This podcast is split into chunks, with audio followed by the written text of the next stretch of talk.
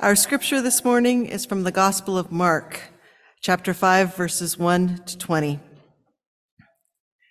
Jesus and his disciples came to the other side of the lake, to the region of the Gerasenes.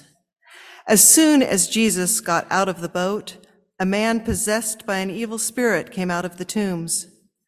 This man lived among the tombs, and no one was ever strong enough to restrain him, even with a chain. He had been secured many times with leg irons and chains, but he broke the chains and smashed the leg irons. No one was tough enough to control him. Night and day in the tombs and the hills, he would howl and cut himself with stones. When he saw Jesus from far away, he ran and knelt before him, shouting, "What have you to do with me, Jesus, Son of the Most High God? Swear to God that you won't torture me." He said this because Jesus had already commanded him, "Unclean spirit, come out of the man." Jesus asked him, "What is your name?" He responded, "Legion is my name, because we are many." They pleaded with Jesus not to send them out of that region. A large herd of pigs was feeding on the hillside. "Send us into the pigs," they begged. "Let us go into the pigs." Jesus gave them permission, so the unclean spirits left the man and went into the pigs. Then the herd of about two thousand pigs rushed down the cliff into the lake and drowned. Those who tended the pigs ran away and told the story in the city and in the countryside. People came to see what had happened. They came to Jesus and saw the man who used to be demon-possessed. They saw the very man who had been filled with many demons sitting there fully dressed and completely sane, and they were filled with awe. Those who had actually seen what had happened to the demon-possessed man told the others about the pigs. Then they pleaded with Jesus to leave their region. While he was climbing into the boat, the one who had been demon-possessed pleaded with Jesus to let him come along as one of his disciples. But Jesus wouldn't allow it. "Go home to your own people," Jesus said, "and tell them what the Lord has done for you and how he has shown you mercy." The man went away and began to proclaim in the ten cities all that Jesus had done for him, and everyone was amazed. For the word of God in Scripture, for the word of God among us, for the word of God within us. Thanks be to God. And join in singing hymn number two eighty-five, "Cast Out, O Christ."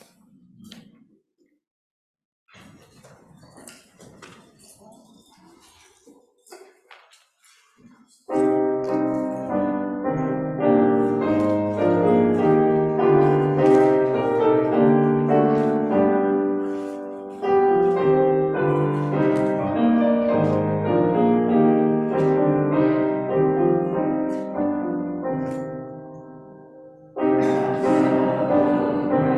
you.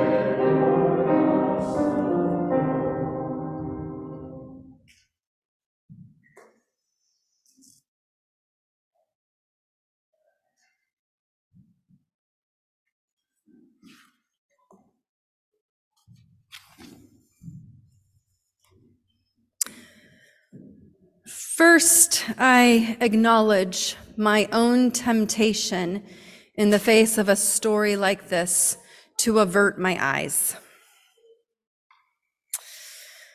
Right out of the boat, we've got an evil spirit. That's what the Common English Bible calls it.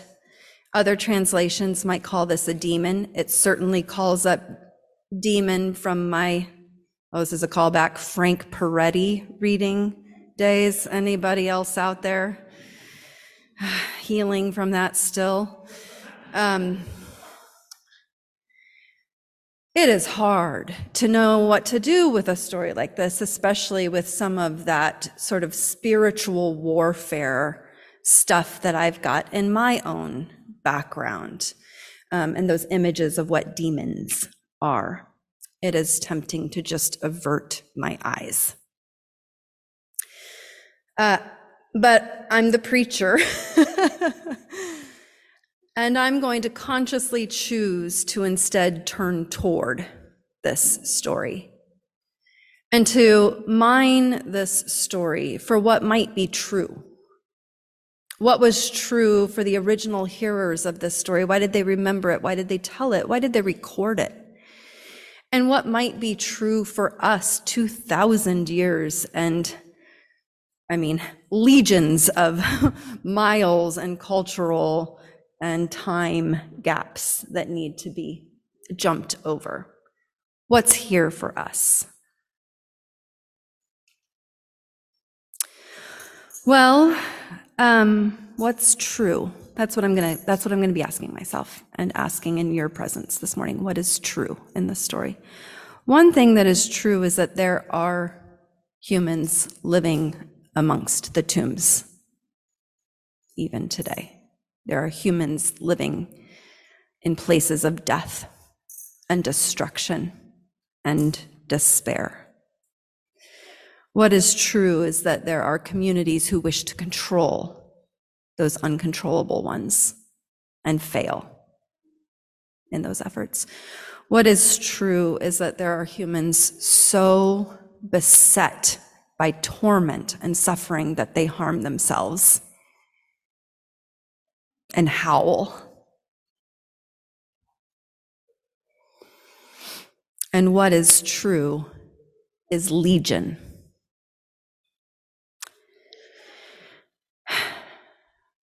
Lots of folks have looked at the story and tried to make sense of it, tried to make sense of this demon or evil spirit, possessing spirit, who, when confronted by Jesus, when Jesus says, "Who are you?"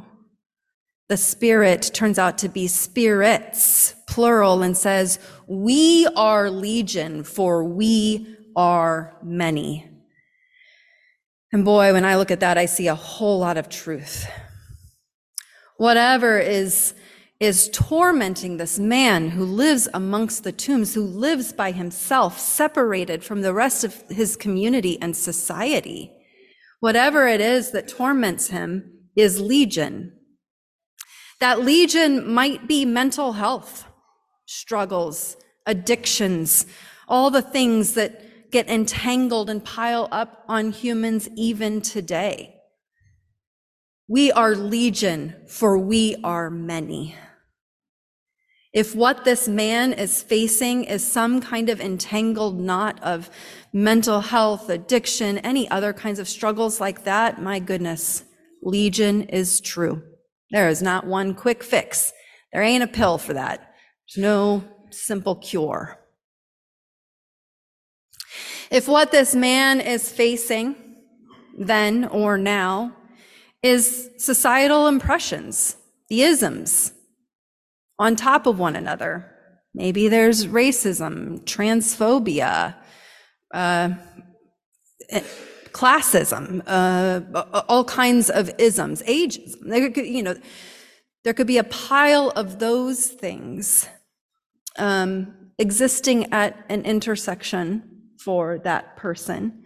And what we have learned about intersectionality, uh, thanks to the Combahee women and others, is that intersectionality is not just three oppre- oppressions that with plus symbols. They're not just added to one another, But the way intersectionality works is when they exist in a single human, they are exponential, and the oppression experienced is exponential. So if what this human is facing then or now is this intersection of social oppressions, what is true is we are legion, for we are many. Other commentators have looked at this and read a political story. There's a lot of sort of symbolism and allegory that might come together at play. Legion, after all, is the name for a battalion in the Roman army. And so if what this human is facing is living under military occupation, then or now, living under settler colonialism, capitalism, the global market economy, well, then what is true is we are legion, for we are many. Whether mental health, whether social oppressions, whether military occupation, what is true is that what bounds humans up in oppression is legion.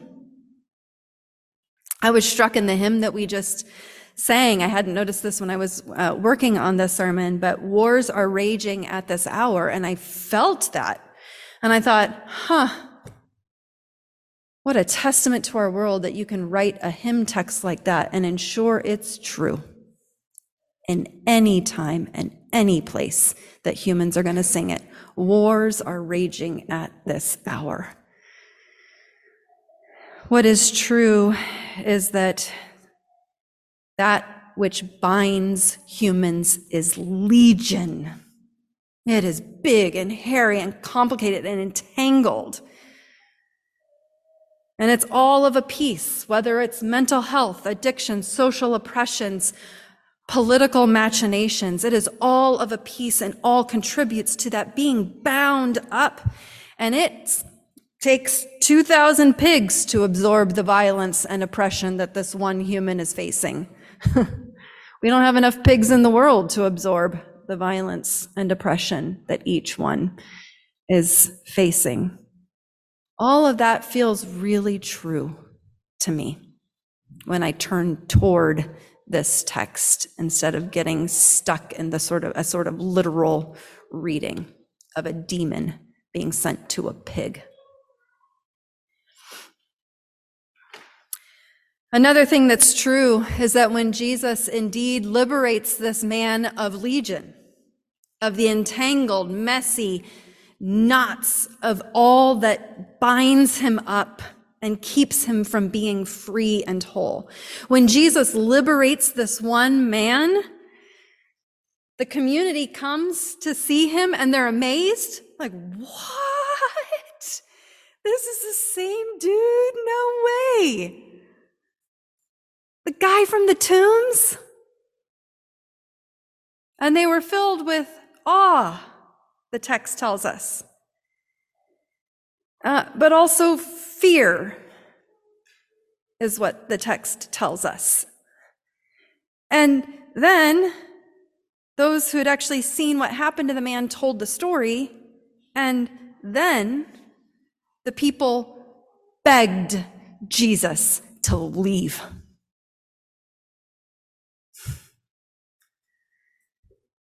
This one's a hard one, but I have to say what I think feels true to me in this story is, um, and I think about folks, you know, right out on our doorsteps and how hard it is to live in relationship with them day after day after day. And all I can long for is liberation, right? Liberation and freedom.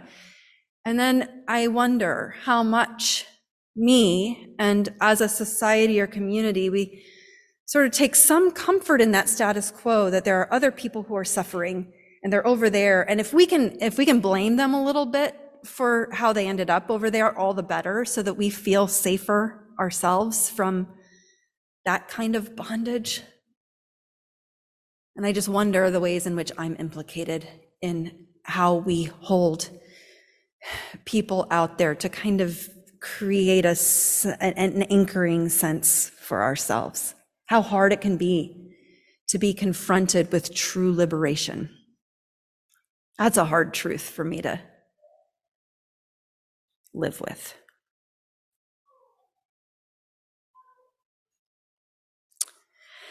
And finally, what feels true to me as I look, turn toward this story is Jesus's instruction then to the healed one.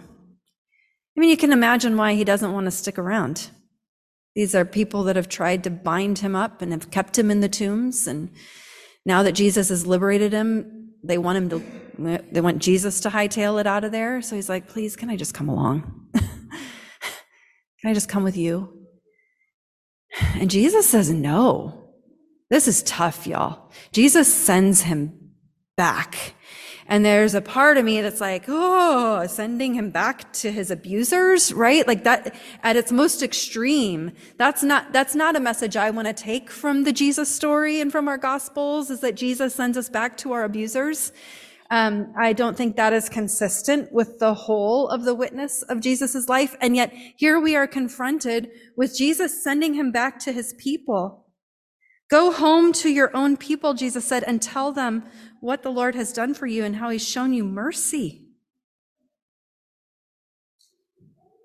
And this, this takes me back to, um, I don't know if it was twenty twenty, it was maybe before that actually, when I first really kind of took in Black organizers and anti-racist spaces saying to white folks, go get your people, right? Like we can't be the one. The ones. It is not safe for us, and it's not realistic for us, and it's not fair, frankly, to ask us to have conversations with your racist Uncle Nicky, right? Go, go, please, go. Get your people.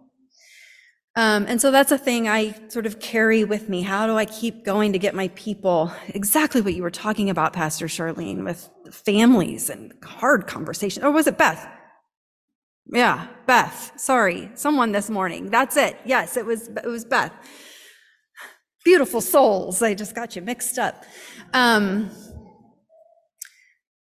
how do we, oh yeah, it was the Just Peace Lamp. That's exactly when it was. How do we have those hard conversations and divisions within our own families and communities and keep going to get our people, get sent by Jesus back to our own people? I'm thinking about it right now with Um, Muslim organizers, specifically Palestinian organizers, but Muslim organizers of all kinds and Jewish organizers for, for justice and peace in Gaza and beyond, who are calling on Christians, like Christians, go get your people. It, and again, for lots of reasons, it's less safe for people who are visibly uh, Muslim or Jewish in public to take that kind of stand. And so Christians, please go get your people, and also maybe talk about Christian Zionism and how that's kind of undergirding what's happening right now with the occupation and genocide. Just this week, I got, um, many of you are probably on the same um, FOSNA, the Friends of Sebil North America mailing list, and Jonathan Kattab, who's a Palestinian Christian and a liberation theologian, um, wrote this plea to Christians, and specifically Christians in the U S. And one of the things that stuck out to me, he says the expression Allahu Akbar, repeated often by Muslims, should not be translated as God is great, but more accurately, God is greater than. And I was just thinking, it just like resonated right then with Jesus and, and Legion, right? Jesus comes and encounters Legion. The intent, and Jesus is greater than. So how do we in our faith claim that, along with our Muslim kin, that God is greater than even the messy, hairy, entangled ball of injustice and oppression that anyone faces, or addiction or mental health struggles? How do we keep claiming that in the face of continued struggle? God is greater than, God is greater than, God is greater than. He also shares that his question as a Christian is not, where is God during the Gaza genocide, but rather, where are God's people? Um, so a good question for us to hear, um, to hear really deeply. And so when I look, when I turn toward this really difficult story, I actually encounter a great deal that is true, and not just a great deal that is true, but actually a great deal that that offers me hope, in the sense of hope being in action, and hope being a path that we can walk with one another. I see these truths. Number one, what binds us and what binds humans is legion. It's not your fault that you can't just get over it. It's not someone else's fault. What binds us is legion. Two, Jesus is liberator. Right down to his core. Like, this is just kind of the heart of what he does. Certainly in Mark's gospel. This is the heart of who he is and what he does. The first thing he does in Mark in Jewish territory is cast out a spirit, and this is Gentile territory. The, the first thing he does in Gentile territory is cast out a spirit. What Jesus does is liberates. And I'm struck that he doesn't just wave a magic wand and suddenly liberate every single individual in all the communities, right? Like, boy, that'd be kind of nice if there were just a magic wand and poof, everyone's liberated. Instead, he liberates this one and sends him back to his people, entrusting the work of liberation to the community. So what binds us is legion. That's real. When it feels like it's insurmountable, that's because it is. Jesus is liberator. And Jesus sends us to liberate one another. Maybe the last thing, oh, I don't know. I feel like that was a good place to end on. This is maybe less of a good place to end on. This is the problem with not writing manuscripts anymore. You don't craft your final words always. Now I have to say it now, especially at this point. Um, one of the things that another commentator said this week that really struck me is that when Jesus shows up, the demon trembles. And I sort of also like that Jesus is like, they know, the, de- the, the, the legion knows Jesus's name, but Jesus is like, who are you? What's your name? You know, in some ways kind of asserting that greater than. Pfft, legion. I got some pigs for you, legion. Um, and I wonder if the demons tremble when we come near as Jesus followers. That's a sort of, it's a sort of life of faith I think I'd like to live, right? Is the sort of Jesus following life that causes the legions out there to tremble when I come near with y'all. Even better, right? When we come together, then, then they're really going to tremble. All right, so I'm going to come back to it because I wasn't sure that was the place to end. What binds us is legion. That is true. Jesus is liberator. That is true, and longs for liberation for all. And we are sent back to our people and entrusted to the ministry of liberation with and for one another. Let's do it. May it be so.